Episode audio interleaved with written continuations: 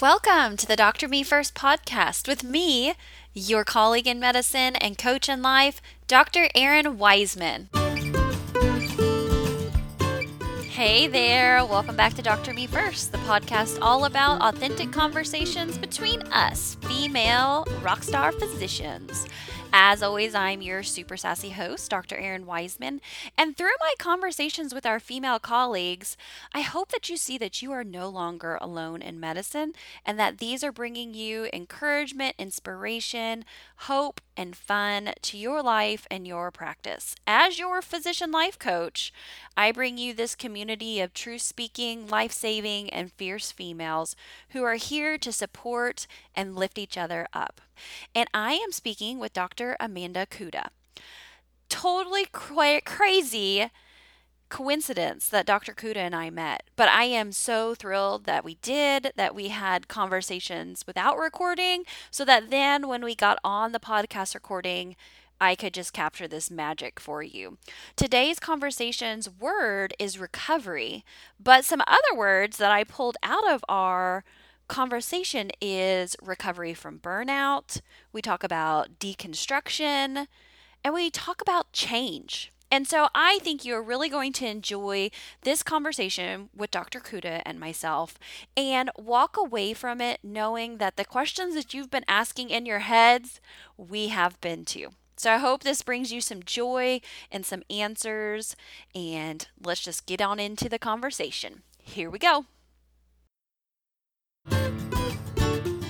Hey, everybody, welcome back to Dr. Me First. It's me, the always spunky Dr. Wiseman, and I have another beautiful guest here today. This is Dr. Amanda Kuda, and she is going to tell us all about herself Hi, Erin. Thanks so much for letting me come on with you. I love listening to podcasts, and I have never actually been on a podcast. So, this is a really great new experience. I am a previous and I guess still current military physician. So, I was trained at the Uniform Services University in uh, Bethesda, Maryland.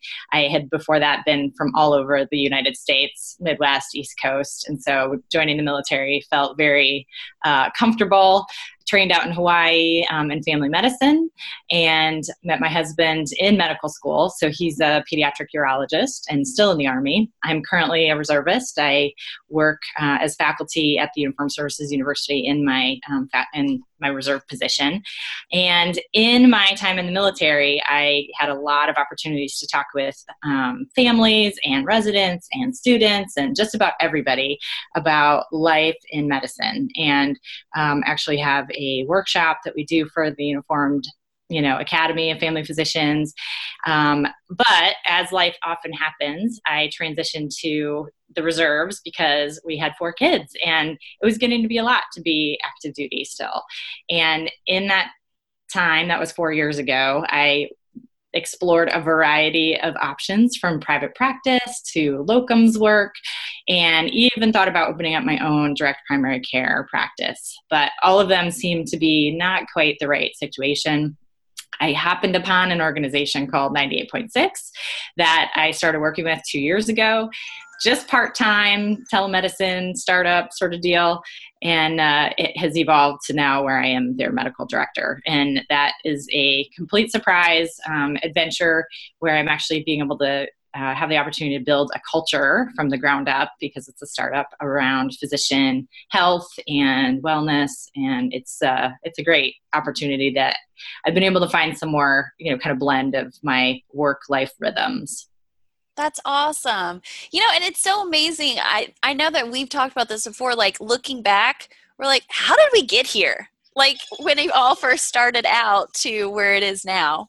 It is so true. I, you know, I, I, heard you speak about kind of the development of physicians on a previous podcast, and I really feel like that is sort of the story of what happens. We are trained a certain way. It's sort of like when we have kids and they, you know, develop a certain way, and then once you get out of residency, you kind of have to solidify whatever skills that looks like, and then you hit this point of like, oh, everything I just learned doesn't seem like it's true anymore. And there's this deconstruction.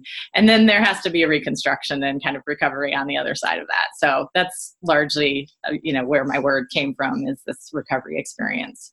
Yeah, we're going to jump into your word and we're also going to circle back to deconstruction because that's exactly where I am in my life. And I know that's where many women that I talk to, they maybe don't have the wordage around that, but I really like the concept of deconstructing rather than breakdown. So yeah, we'll come back to it. So, with recovery, when you were scheduling to be on the podcast, what were you thinking when you picked the word re- recovery? So, I think that when I got to the point of um, deciding to leave the military, I had thought I had my whole plan, you know, joining this private practice, didn't know I was going to do the reserves and everything kind of, you know, didn't play out the way I was expecting that first year out of the military. And just again, all of the words you want to use, burnout, you know, everything that you kind of think of. I was already burnt out even coming out of the military. Um, so had just you know kind of a variety of things where i really experienced this sense of failure um, had some you know again not staying in this private practice that i thought i was going to be a part of and that really hit me hard like i ended you know i ended that time and i my sister's wedding. We were actually hosting at our house. And I just remember this point where I was just, it was after the wedding. We'd gotten through all that and had this huge like blow up with my family. And like, this is not typical for me. I'm the oldest. And so I usually am a part of the peacemaking process in my family. And it just really made me recognize that there were some things that needed to change in my life. And I struggled with you know my kids in kind of similar ways and you know feeling like i had a short fuse and just you know just anxious and you um, did the previous podcast on the the should storm and you know i felt like for me it was like a shame storm like all of that sort of stuff going on and my sister had actually experienced some great um, healing as a part of a recovery program called Celebrate Recovery. And our church actually has one of those. And prior to that, actually, I'm not going in great order. I apologize. I had done some parent coaching around this idea of, you know, my family, um, you know, just working at who I wanted to be as a mom, and had done some parent coaching with an organization um, in the Minneapolis area, which I had actually worked for in their infancy before I even went to medical school, and they're called Connected Families. So I actually did some coaching myself with them um, on the receiving end, and came to a conclusion that because you know, there's so much around behavior change that we sort of think about with our kids. But what I found was that this was really about me and the stuff that was going on inside of me. And all of that kind of hitting at the same point, I decided that maybe, oh, and then the other thing that happened at the same time was that I discovered this um, personality typology called the um, uh, the Enneagram, which I don't know if you're familiar with the Enneagram at all, but it's you know it's like Myers Briggs on steroids. That's the way I talk about it with people because it's it goes really deep and just really revealed some things about myself. And in that process, I was like, oh, the way I have been doing my life is probably not the way that I want to continue to do my life as I go forward. And I had also combined all this with a master's of public health when I was in the military and focused on um, health behavior uh, as my you know sort of concept area. And in that i learned about the trans theoretical theory uh, or model for for change. And basically it's the stages of change which we know well but the trans theoretical theory trans theoretical model also incorporates these processes of change. And as i started to really engage with recovery and the 12 step process and i did a lot of reading about it before i actually decided to you know launch into it for myself. It is all processes of change. Like if people want to be convinced of the 12 step program for anyone for anything I, I really have come to believe it works for not just addictions, not just, you know, substances. It's really for all of us that feel stuck in some way because it's a very um, dedicated process. You know, much of the work that you have available for folks in your coaching, it sort of puts people through these processes of change. I think that there's a difference between sort of making a resolution and then actually getting to the point of where you feel like things are different. And having a process was really helpful for me. So recovery to me was the process of this kind of deconstruction and you know it's definitely an ongoing thing. This is not a a, a journey that ends.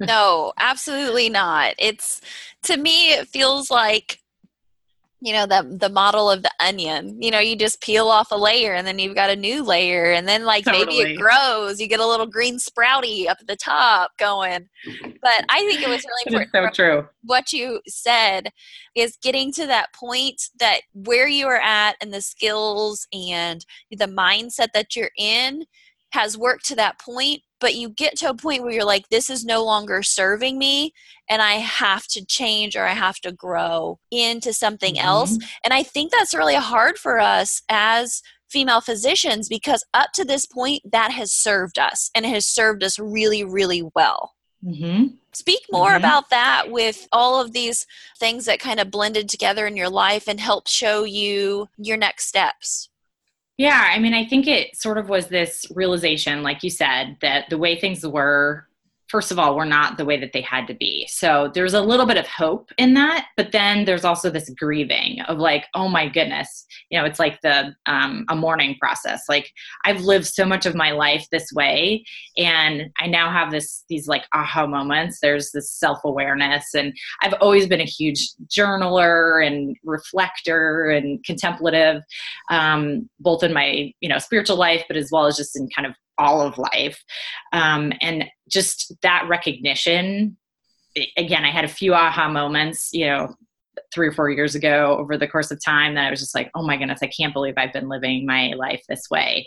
But it helped me to feel like there this is actually not uncommon like our midlife crisis that we talk about with folks you know i'm in my 40s and this all hit about the point when i turned 40 um, had had my last kiddo made some transitions in my career. Like it's not surprising actually if we know Erikson's you know stages of development that I might have hit something like this and that we all probably ought to hit something like this that it's not something to be afraid of that it actually allows us to then go forward in the in the next part of our lives in a way that is more um, aware and intentional and again we don't have to be stuck in those um, old ways yeah.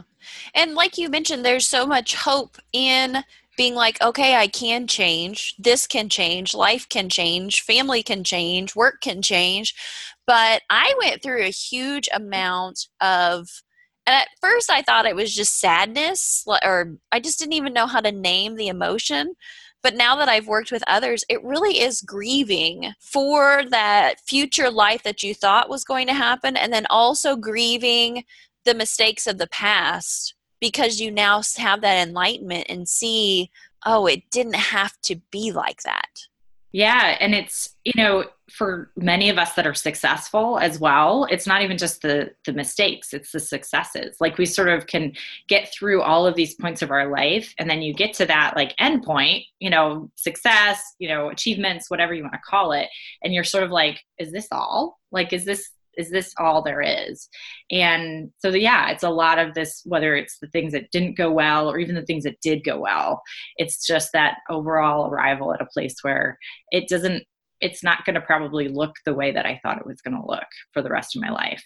And being okay with that you know being okay with the plan yeah. is not the plan that i had is is huge what did you mm-hmm. people wise book wise processes wise to mm-hmm. help you through all of that i have my stack of books um, i take you know regularly i take pictures i probably should you know at some point start some summary of all of them but the biggest one that kind of got me started was a book called real behavior change in primary care and it's um, Patricia Robinson, Deborah Gould, and Kirk Strosahl. They're out of the University of Washington, and it's a book that is about behavior change in medicine. It's acceptance and commitment therapy um, focused, but half of the book is about your patient, and half of the book is about us. And it was the it, I read it I don't know, five or six years ago. And it was one that really started to get me thinking about how does a lot of this apply to me.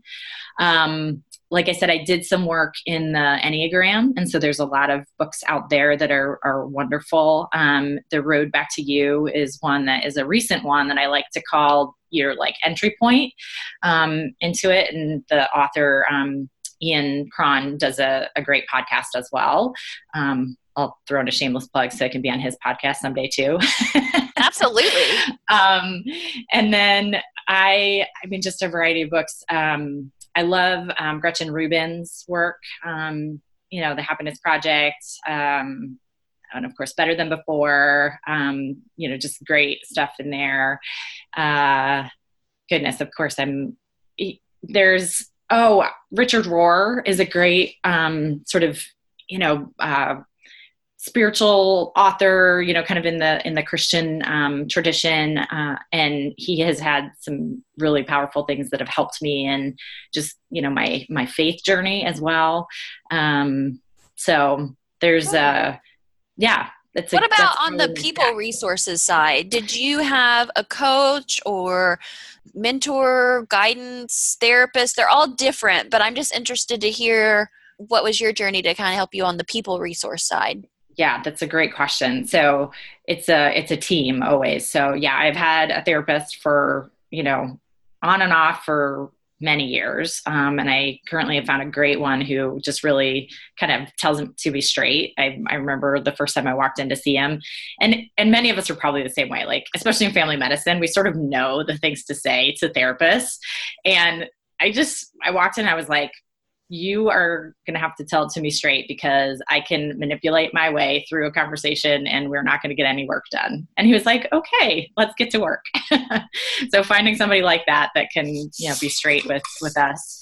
Um, you know, I hate to say that when we go into other professional environments as physicians and as female physicians, I think there's a little bit of a, I don't know if it's a comparison or an intimidation sort of scenario that does seem to play out in some of these relationships. You have to have people that'll be t- that'll tell you the truth. Oh yeah, have, we can bulldog people. Hence why I became a female physician coach because I felt that exact same way. Like I can mm-hmm. I can walk circles or I know what question you're going to ask me, Mr. or Miss Therapist, before we even get there because of our own training. And so totally. you got to have somebody that can go toe to toe with you and call you on your bullshit. And also, when they praise you, it means something. So, yeah, I agree with that 100% because as I was doing my coaches training, I wasn't coaching with other doctors. It was like ministers, stay at home moms, like uh, there was a hairstylist who she was changing careers, and they were so super intimidated. I'm like, guys, I'm a person with thoughts and feelings, emotions that are just as effed up as yours. You got to help me. Like, come on, let's do this right. together. Get to and it. That's right. why I think you hit the nail on the head on why I think I'm so important to our colleagues because I'm like, oh no, oh no, I'm not letting you off the hook. You know, Call you say, oh, you've got so many patients and you're going to skip our appointment tonight. I'm like, oh no, you're going to drink some extra coffee or have some tea and you're going to get your ass on the call with me because you know you need it. It's it's so funny because that just reminds me of like a trainer. So the the thing i've done recently for myself is is my for my physical health. And so i actually got a trainer going. And i feel like that's that trainer mentality of like mm-hmm. you got to show up and do the work.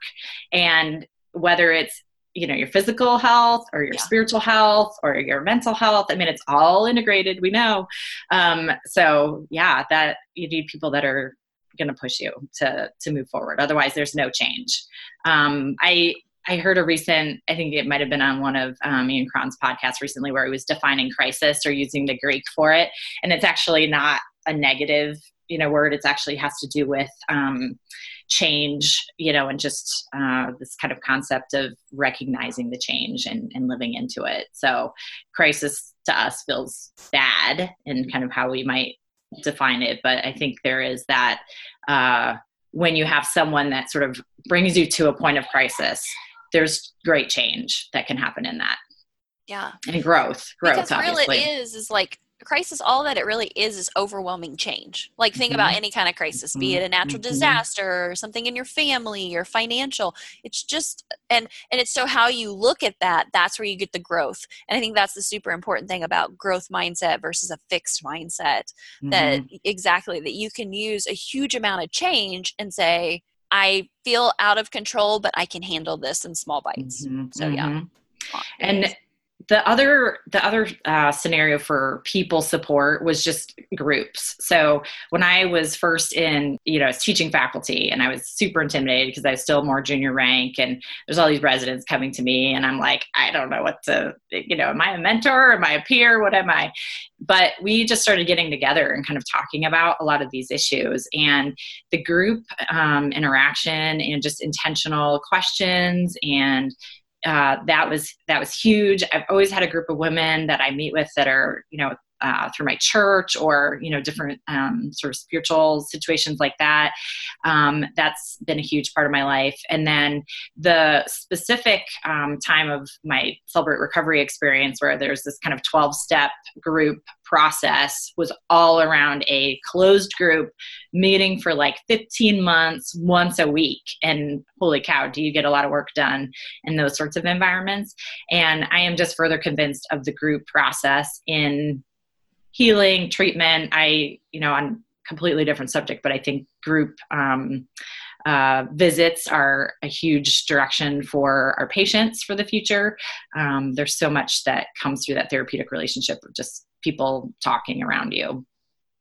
Well and there's so much to be said for the narrative of storytelling. And you know it's not always about what you say in the group. It's about how you show up and you listen because there's healing for everyone in that sharing potential that I think is so important. And now yeah. more than ever, those groups are more accessible. And so you're absolutely right. Is that um, it's intimidating, you know, to have to go into a group and say, "Hi, my name is Erin, and I need help with whatever." But that's also where that humility and vulnerability opens up. That's when there's a huge amount of sharing and um, healing in that and you know the the biggest area of healing that i think i experienced in doing that 12 step process was actually it in my area of like empathy. Because like many of us when we go through burnout obviously one of the main components of that is depersonalization. And you know i had sort of really gotten to that point of even with my family feeling like not attached anymore. Like it's just this detachment of uh, compassion, empathy, all of it. And in combination with the Enneagram and then this, you know, recovery sort of experience, I feel like I can actually sit with people now and experience empathy again, um, which is, I mean, again, I thought you know, five years ago, I was never going to be a feeling person. And I never thought of myself as a feeling person. Um, and again learning about myself i actually am a feeling person as it turns out so i tell people a lot of times like in that we have our like connection if you think about like wires going out to other people and when you're burned out you're cutting those wires so that you can shut down the feelings and the feelings of others because you can't even deal with what you are feeling and so empathy actually for women is one of the last recovery steps to come back on board with burnout like reestablishing those connections and then also learning how mm. to like manage them so that you don't get like the mm-hmm. huge like burst down the line and you start tapering those wires to what what is appropriate with boundaries with you know a lot of the other skills that you learn through all of these that even though you may get an emotion from someone or a feeling for somebody, like letting that starting to slide off instead of absorb. Mm-hmm. Yep, it's a huge, a huge piece of the recovery process is sort of being able to recognize what's my stuff and what's what's the other person's stuff, and I don't have to take on everybody's stuff.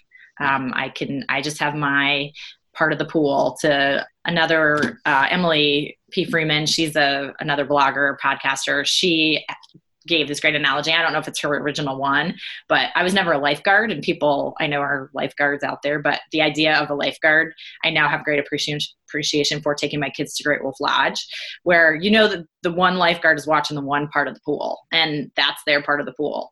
And as soon as I started to really recognize, like, I do not have to carry the burdens of the world. It's this is my part of the pool, and that's helpful.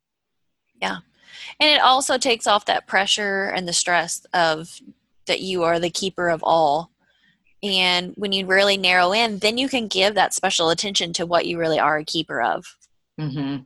yeah. No the first step in 12 step process is that i'm powerless to change and my life is unmanageable. I mean it's like what what uh pride i have to actually think that i could have an impact on you know this many people. I mean, I'm I'm just one human being that can be a contribution to anyone's life, but I don't have to be either. Like it's just a it was a huge step in kind of coming out of self-reliance and selfishness and you know even some judgment i think that i had been harboring so it's helpful to hear you say that that empathy piece is sort of one of the last recovery pieces of, of burnout that makes me feel you know better than maybe you're I'm normal on, I'm the, and i'm on the tail end of this process maybe. No i it's it, again it's a never ending process it is a never ending process but there is like i've spoken to before it's a good year and a half two years like if you from self recognition and and working through it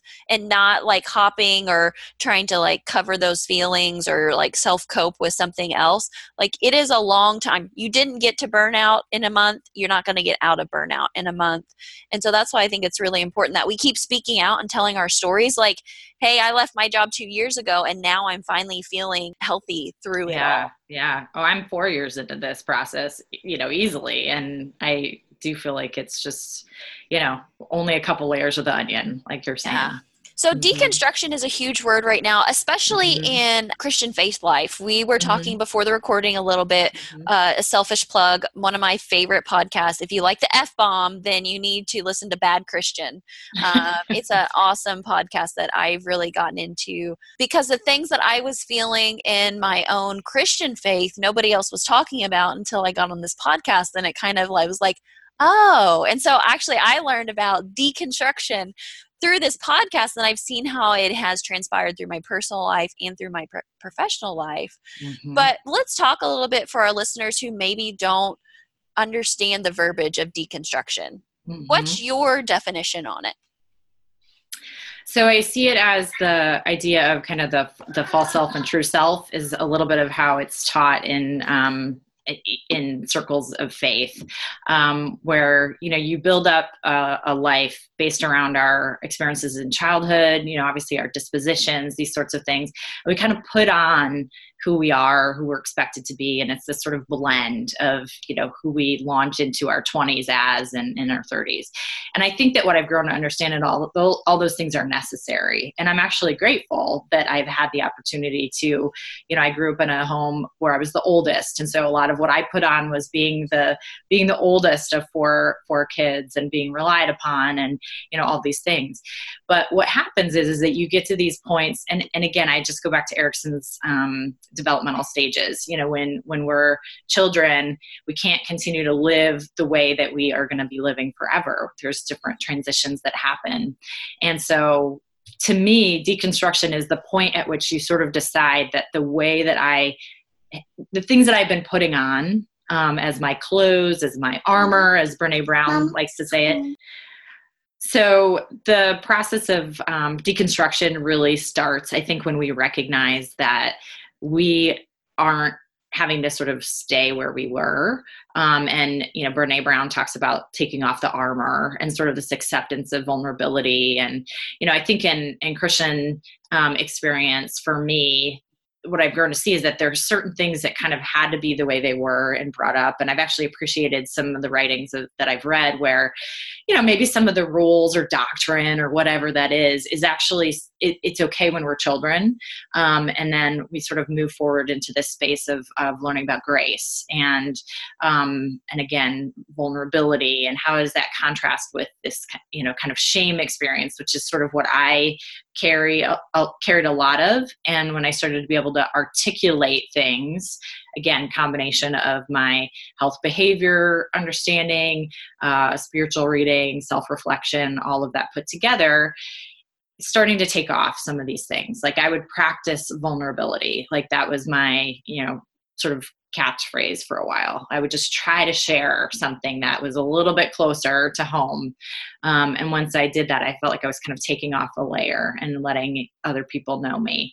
Because part of what my um, experience as so I'm an Enneagram three, and so a lot of what my uh, effort is is at putting on a, a, a, an appearance of being a certain way um, and largely around success and so you know i'm going to try to achieve i'm going to try to look this way i'm going to try and look you know that way um, and perhaps even manipulate relationships in order to feel that way about my life.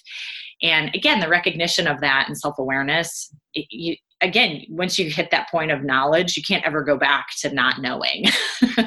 And then it's just about where do i go from here? And i know that that's a lot of work to kind of continue to take off layers and then so that's the deconstruction process. And then i think once you kind of deconstruct then you can start to sort of I, I, almost don't think it's a rebuilding. I almost think that it's just sort of taking off the layers to what's already there and then being comfortable with the with the vulnerability and the grace that uh, lies in our in our giftings. Yeah.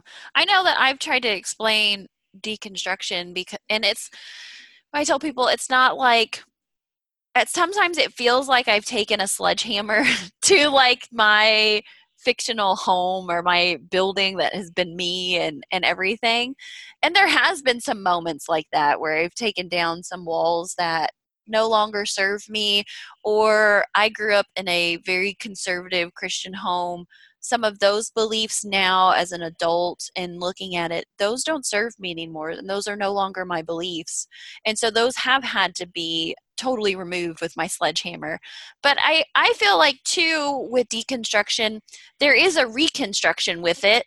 But this time around, I know that I may be remodeling again, and that's okay and mm-hmm. so i think of it mm-hmm. more as like a home analogy like mm-hmm. this was this was how i was built as a child and through my experience as a young adult mm-hmm. and now it's time to continually keep looking at like okay what needs to be remodeled now just thinking like on the idea of home improvement and that sort of thing and maybe this isn't the home that you stay in and it doesn't even look the same by the end of the process but mm. just recognizing and changing the mindset of well, this is how I am and this is how I'm always going to be has been so terrifying, but yet now coming through it, it's like, this is really exciting. And I can see in my older family members where they don't get it. Like they are who they are and that's who they will be always. But just like hearing you talk, I, I think that brings into a different enlightenment in life. I feel like our generation is at a point where saying, yeah, this has been okay, and we love and we thank you for what you felt was the best for us, but now we are seeking our own truths. Mm-hmm. Yeah, and I, I love the the home analogy too. I you know I we're fans of Fixer Upper, just like I'm sure everybody is. and you know, this idea of restoration. I think the the word restoration feels really resonant to me, and um, kind of the idea of yeah, you, there's great bones, and then it's just sort of restoring things to perhaps it what we were originally intended to be or perhaps it's more of something different. And you know i think for everybody it's sort of a, a different process and a journey in figuring yeah. that out.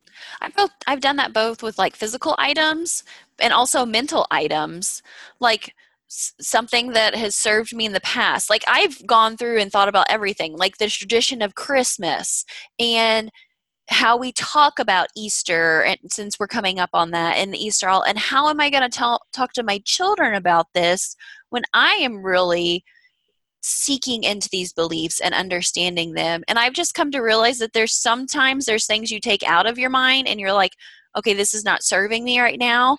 But then you do a restoration, and you get your uh, hot glue gun out, and you change it, and you're like, okay, now this now fits again but just being fluid and being like well this may not be where we always are i mean one huge one in our culture is gay marriage i mean mm. growing up that was that was like a no-no in my home to even talk about mm-hmm. and now mm-hmm. culturally we have moved and i see with the older church going congregation i see them struggling with that and i feel like maybe we're at an advantage in our generation that we're learning to struggle earlier perhaps?